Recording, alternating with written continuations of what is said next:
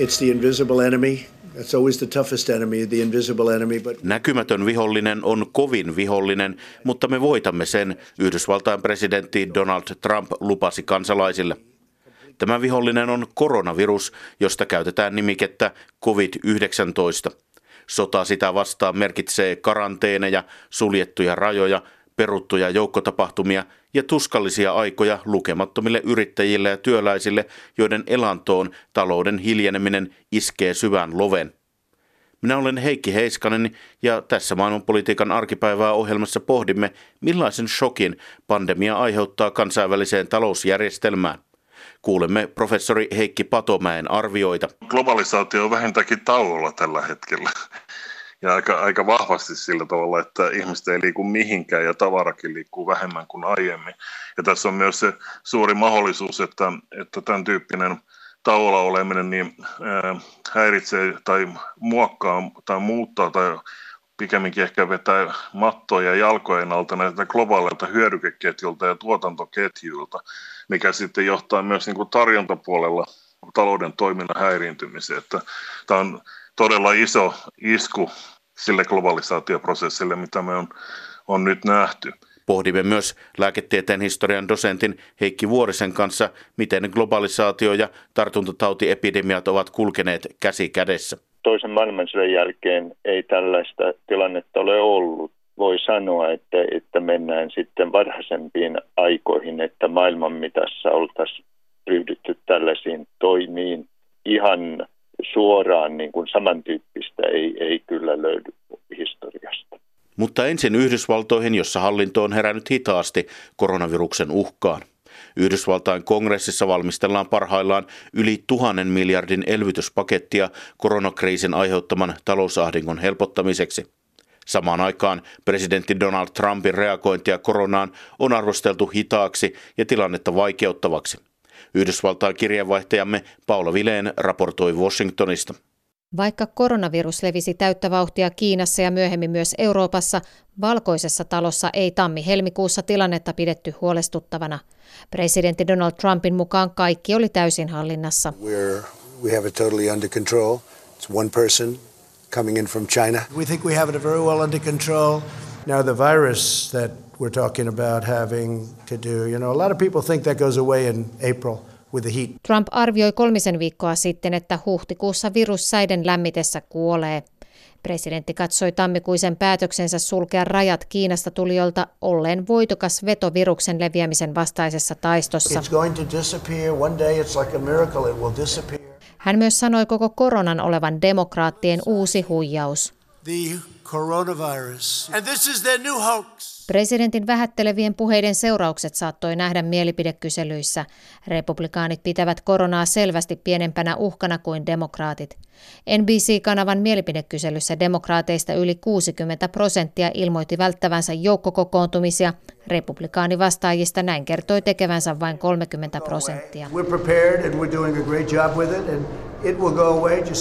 Osakemarkkinoilla alkoi kuitenkin huoli koronan talousvaikutuksista kasvaa ja kurssit laskivat useita päiviä putkeen helmikuun lopussa. Vasta tuolloin presidentin väitetään huolestuneen. Yhdysvalloissa Connecticutissa asuva suomalainen talousanalyytikko Tero Kuittinen sanoo Trumpin sitoneen poikkeuksellisella tavalla oman presidenttiytensä onnistumisen osakemarkkinoihin. Siis on hyvä syy siihen, että Amerikan presidentit yleensä ei halua kommentoida osakemarkkinoita, koska ne ei halua henkilöityä niihin, koska jokainen tietää, että on riski talouslaskusta koska tahansa. Mutta Trump on rikkonut sen säännön ja se on henkilöitynyt tähän viimeisen kolmen vuoden kurssinousuun ja nyt se on osa sen ydinidentiteettiä. Nyt tulee se vaarallinen tilanne, että Trump tekee mitä tahansa nyt sitten elvyttääkseen taloutta, koska se on sille koko sen identiteetin ydin. Kun korona on jatkanut Yhdysvalloissakin leviämistään ja osakemarkkinat laskuaan, Trumpilla on poliittisesti hankala paikka. Yhdysvaltalaiset äänestävät perinteisesti lompakollaan ja epävarmat ja suorastaan synkät talousnäkymät ovat presidentin uudelleen valintatoiveille myrkkyä. Trump on yrittänyt rauhoitella kansalaisia ja markkinoita. Vielä viime viikolla hän sanoi, ettei nyt ole finanssikriisiä, vaan väliaikainen tilanne, josta selvitään. This is not a financial crisis. This is just a temporary moment of time that we will overcome together as a nation and as a world. And this will pass. Uh, this will pass through, and uh, we're going to be uh, even stronger for it. We've learned a lot. Mutta koronavirus on paitsi pandemia myös mitä suuremmassa määrin talouskriisi. Trumpin hallinnon oman valtiovarainministerin Steve Mnuchinin kerrotaan varoittaneen republikaanisenaattoreita, että Yhdysvaltain työttömyysprosentti voi pahimmillaan nousta jopa 20 ilman elvyttäviä toimia. Talousanalyytikoiden keskuudessa vallitseekin yksituumaisuus talouskriisin vakavuudesta. Moody'sin pääekonomisti Mark Sandy luonnehti koronaa talouden tsunamiksi. COVID-19 is an economic tsunami. Talousanalyytikko Tero Kuittinen pitää taloustaantumaa jo varmana. No kyllähän me syvään lamaan mennään, eihän siitä ole mitään epäilystä, koska tämä on kuluttajille niin iso shokki. Ja tulee näin monta niin pelottavaa ja hämmentävää uutista. Niin ei, ei, ei, ei kuluttajat kyllä tule tästä selviämään. Kyllä se kevään kulutusnäkymät tulee olemaan todella kolkot. Nyt on vain kysymys siitä, että miten jyrkkä se lasku sitten olemaan. Koronakriisin runteleman Yhdysvaltain talouden vahvistamiseksi kongressi ja valkoinen talo sorvaavat parhaillaan kasaan mittavaa tuhannen miljardin dollarin elvytyspakettia. Iso osa elvytyspaketista on tarkoitus maksaa suorana rahana yhdysvaltalaisille, mutta myös samalla tukea kriisin koettelemia yrityksiä, kuten ravintoloita ja lentoyhtiöitä. Yhdysvaltain ravintolajärjestö ennustaa alalle seuraavan kolmen kuukauden aikana jopa 225 miljardin dollarin tappioita, jos kriisi jatkuu. Samalla jopa kolmasosa ravintola-alan työpaikoista olisi vaarassa hävitä. Työpaikkojen menettämisen ohella yhdysvaltalaiset ovat tilanteessa, jossa heille tulee viestiä terveydenhuoltojärjestelmän vaikeuksista koronakriisin alkuvaiheissakin. Massachusettsin osavaltiossa yhtä Yhdysvaltain isoimmista sairaaloista johtava lääkäri Peter Slavin sanoi NBC-kanavan haastattelussa, että monessa sairaalassa on pulaa suojavarusteista, kuten hengityssuojista. Johtava lääkäri Slavin sanoo, että ei sotilaitakaan lähetetä sotaan ilman suojavarusteita, eikä terveydenhoitohenkilökuntaakaan nyt pitäisi. Paikallistasolta osavaltioiden kuvernööreistä useampi onkin jo patistanut Trumpin hallintoa vastaamaan terävämmin ja tuomaan liittovaltion muskelit mukaan koronatoimiin ja auttamaan sairaaloiden varustepulaa. We haven't had leadership in Washington on this. The... Illinoin kuvernööri J. Robert Pritzker sanoi NBC-kanavalla, että valkoisesta talosta ei ole johdettu kriisin vastatoimia lainkaan, vaikka juuri sitä nyt tarvittaisiin. We need Washington to lead. Truthfully, if we're going to solve this problem across the country, we need Washington to say, okay, it's time for everybody to close their schools. Illinoin kuvernöörin mukaan, jos koronakriisi aiotaan ratkaista, Washingtonista pitäisi tulla määräys, että nyt kaikkien on suljettava koulut ja kiellettävä kymmenen ihmisen ja sitä suuremmat tapaamiset. Presidentti Trump sanoi kuitenkin vastuun olevan ensisijaisesti kuvernööreillä ja osavaltioilla itsellään.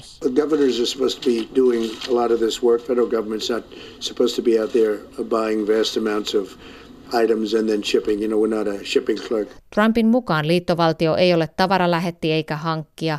Ristiriitaisen informaation ja alun koronauhan vähättelyn jälkeen yhdysvaltalaiset eivät näytä luottavan presidenttinsä kykyyn hoitaa koronakriisi. NBCn kyselyssä alle puolet luotti presidenttiin. Samassa kyselyssä eniten luotettiin osavaltio- ja paikallistason viranomaisiin. Washingtonista raportoi Paula Vileen.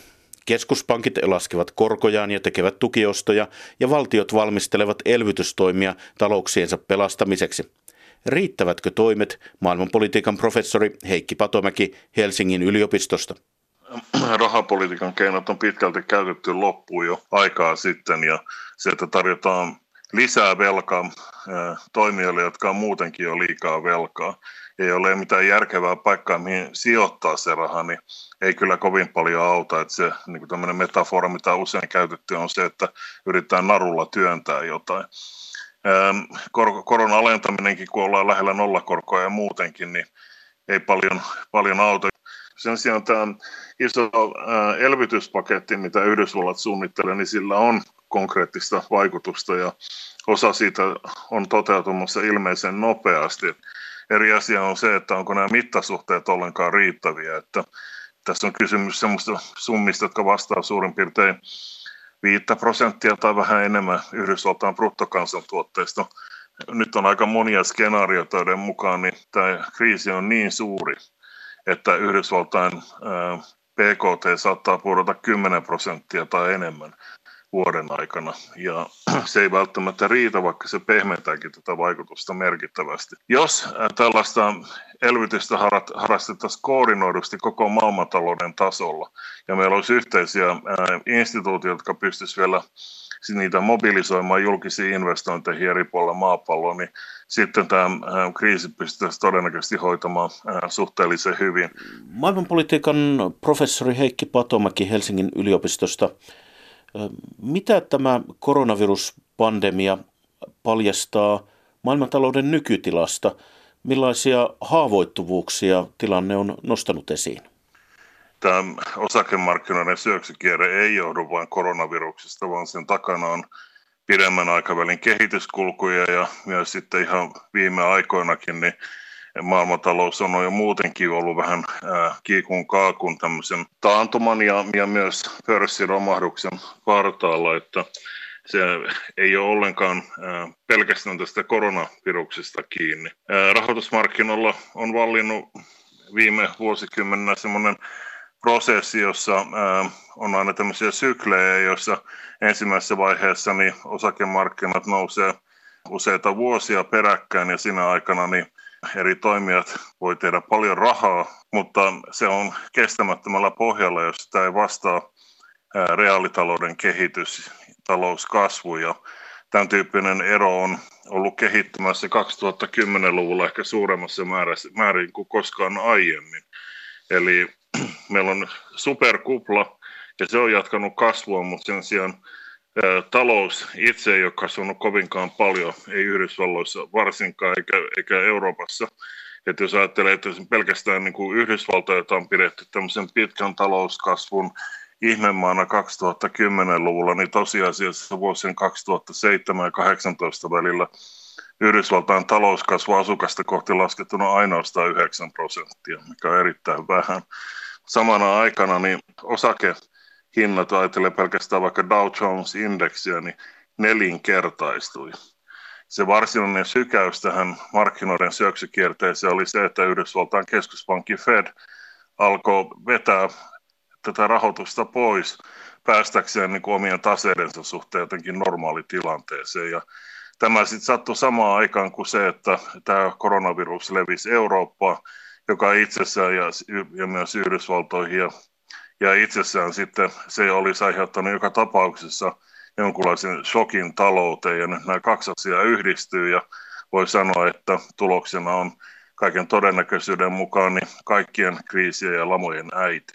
Koronavirus on asettanut globalisaation tauolle, mutta globalisaation ilmiöt ja suuret epidemiat, pandemiat ovat aina olleet tiiviisti kytköksissä toisiinsa.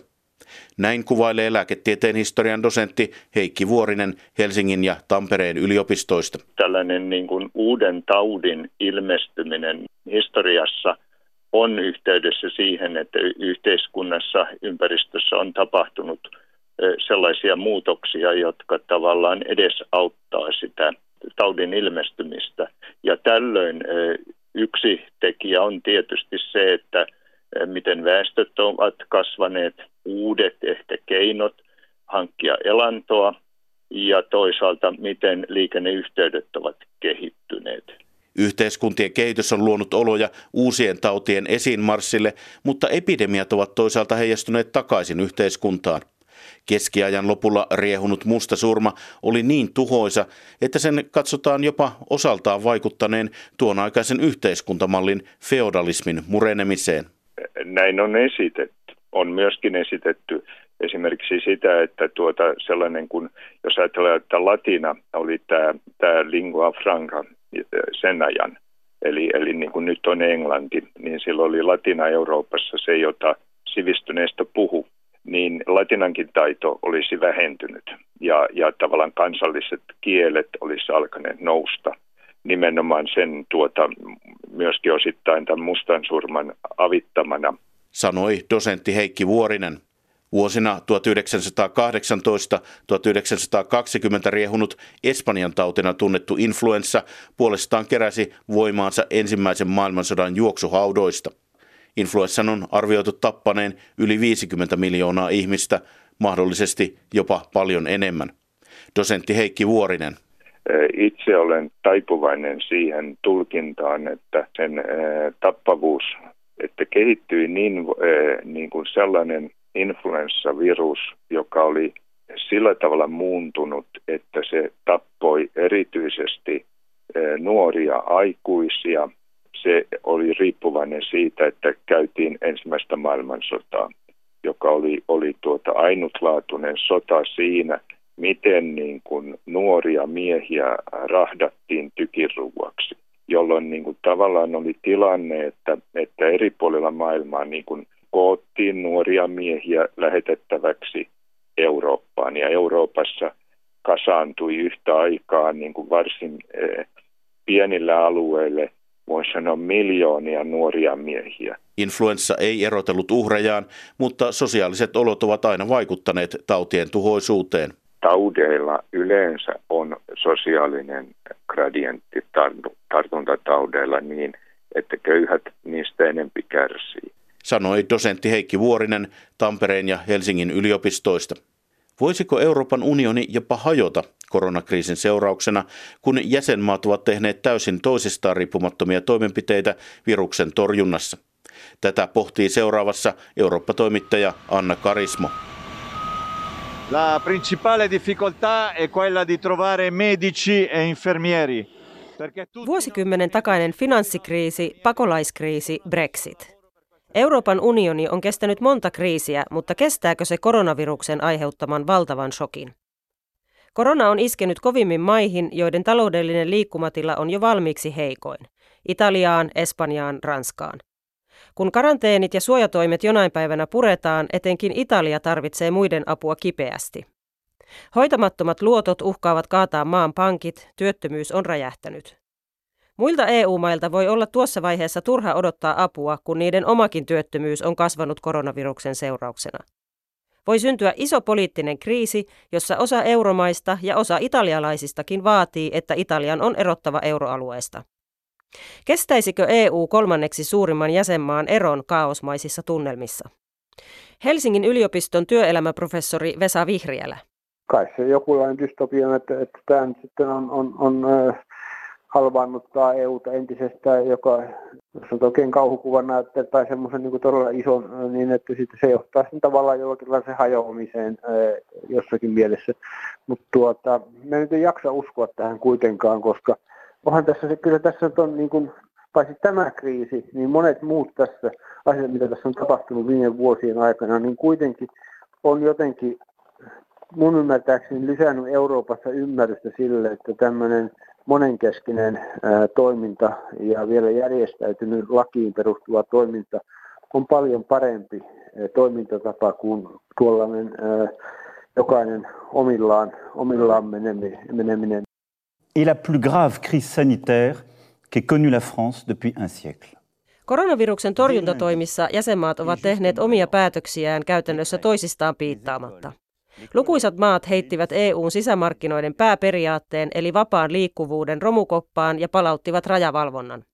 Muun muassa Saksa kielsi lääkintää ja suojatarvikkeiden viennin maasta muualle Eurooppaan jo koronakriisin varhaisessa vaiheessa. Monissa EU-maissa koettiin, että Saksa käänsi niille selkänsä. Vesa Vihriälä. Mikä oli minusta aika puhutteleva, että nimenomaan Saksa kaikista maista kieltää, kieltää näiden tarvikkeiden viennin toiseen maihin, niin minusta se vaikutti erittäin pahalta ratkaisulta. Tämäkin myöskin niin kuin Schengenin sisärajojen sulkemisut, niin kaiken kaikkiaan ne on, tuntuu kauhean omituiselta. Se on vähän niin kuin diskriminoiva lähtökohtaisesti vapaan liittuvuuden ajatusta kohtaan myöskin. Minusta ne on huonoja merkkejä. Ich versichere Ihnen, die Bundesregierung tut alles, was sie kann. EU-maiden solidaarisuus toisiaan kohtaan on ollut koronavirusepidemiassa poikkeuksellisen vähäistä. Elvytyspaketteja voi olla vielä tulossa, mutta niistä ei ole päätöksiä. Euromaiden pitäisi kuitenkin tukea toisiaan, koska kyseessä on koko euroalueen vakaus, sanoo Helsingin yliopiston poliittisen talouden väitöskirjatutkija Antti Ronkainen.